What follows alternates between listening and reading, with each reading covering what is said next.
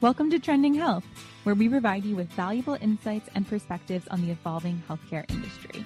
Brought to you by Vynamic, Trending Health explores industry topics that are real, relevant, and worth discussing. I'm your host, Jen Berg. In today's episode, we're going to discuss a few recent newsworthy items we think healthcare leaders should be considering. I'm here with Vynamic's Ryan Hummel and Mindy McGrath to talk about what's trending now.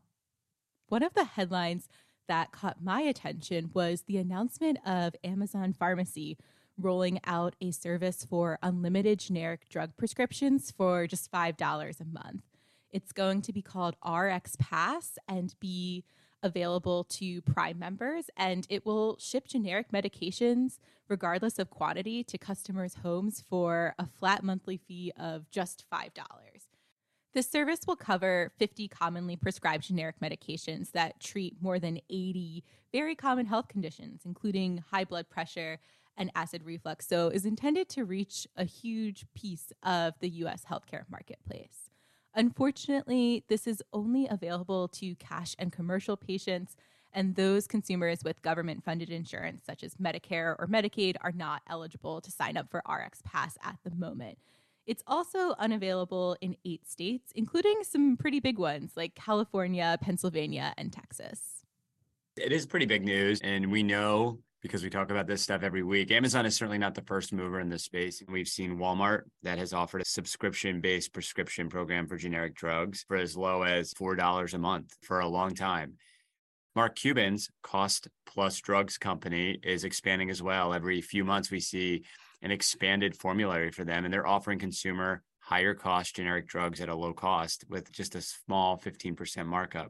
This approach really leverages Amazon's core capabilities, the idea that they have kind of a, a market leadership position in merchandising, order processing, supply chain infrastructure, order management, and not to mention they have about 150 million Amazon Prime members Based on revenue estimates, however, Amazon would really need to capitalize this and develop scale quickly in order to get some substantial profits for this program.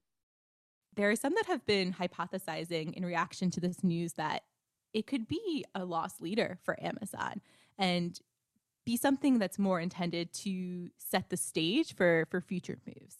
It could give them the opportunity to increase their Prime membership overall, which is one of their major revenue streams but it could also give them access to a treasure chest of health related consumer data.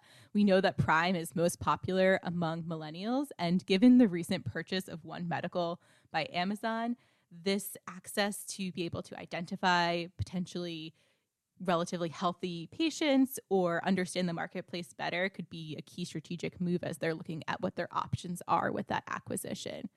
And furthermore, it can just help normalize the role of Amazon in the prescription drug space and get that brand association there for any sort of future expansions that they're planning.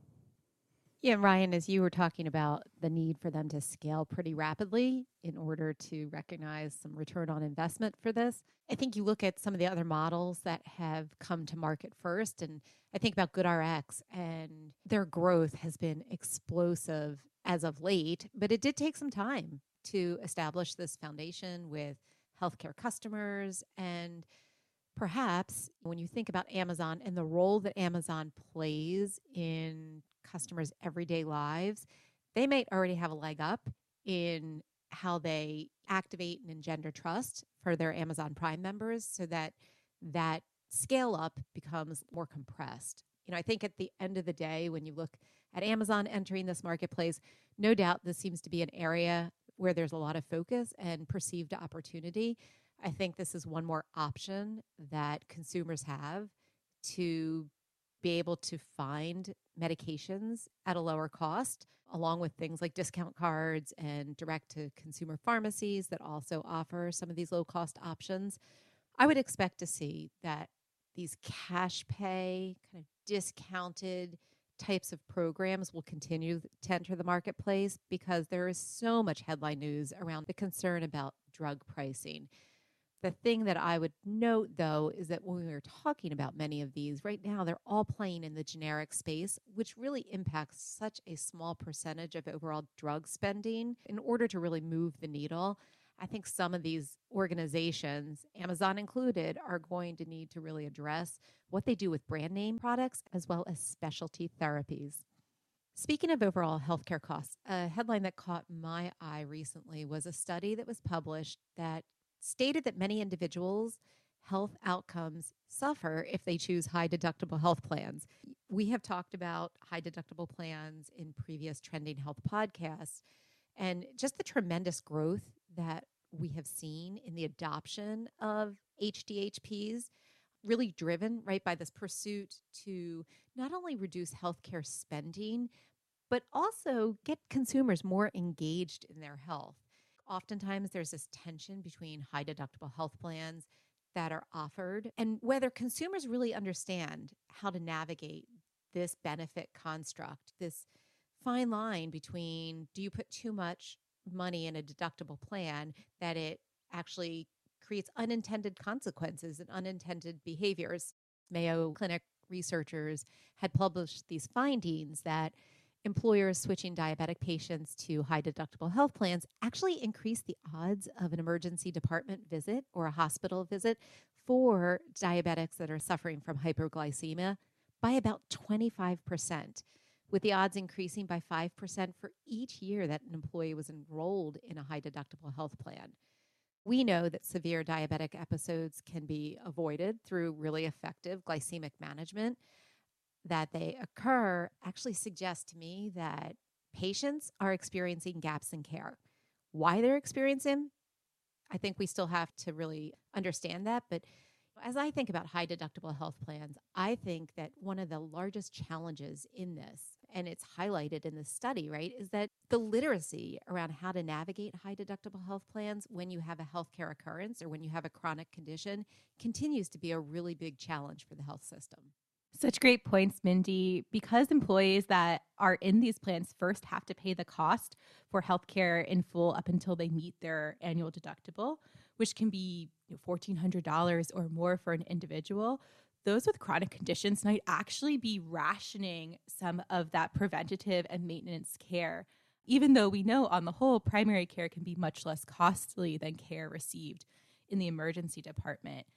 And even though that these plans are touted for their low premiums and low cost to the consumer overall, to your point, they're not always the best fit for every individual, particularly those with chronic conditions. I would love to see some movement in this space where potentially employers are considering consultative sessions where they can take their employees through what those options mean in terms of cost for various patient situations, not just the best case scenario um, or only accounting for premium, but helping individuals really understand that total cost of care. There's also been some discussion recently that I find really encouraging about the case for value based high deductible plans, where certain preventative medications, certain types of preventative treatments are actually exempted from that high deductible and can help bring down the overall cost of care both for for the patient but for the plan and the employer overall.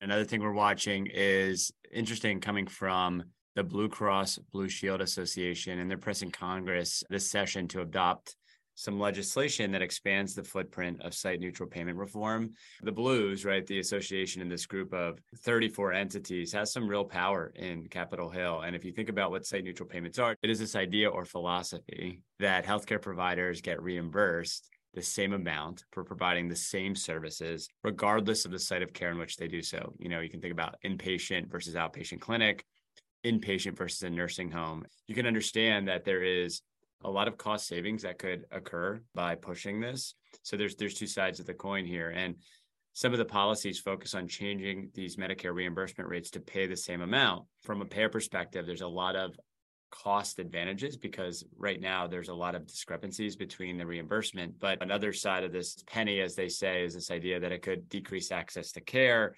could institute some lack of incentives for quality improvement. Just thinking about some of these negative impacts.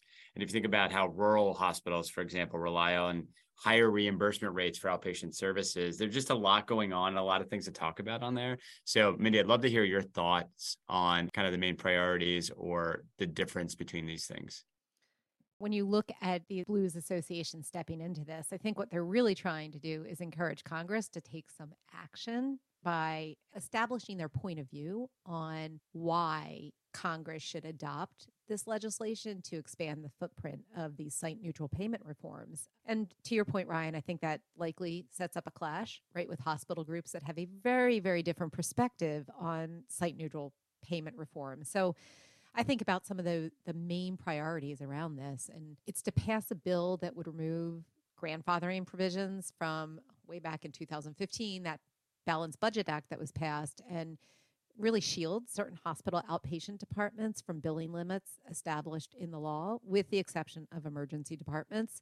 I think some of the other main priorities are focused on requiring off campus hospital sites to actually get a different national provider identifier than the main facility campus and to use different claim forms for any professional services rendered in an office or a clinic owned by a hospital the goal, right, is to get a better sense of the difference in pay rates between hospital affiliated and independent clinics. As we have talked about before, there's still many miles to go when it comes to really understanding what Congress is going to do on this. I think by the Blues Association stepping up and presenting a point of view on this, they are hopeful, right, to be able to advance some movement on this in a Congress that is very divided, where we don't know how it's going to play out and where Congress is going to put their priorities this year. But I think the association is really trying to advance this effort through Congress very early on in this new session.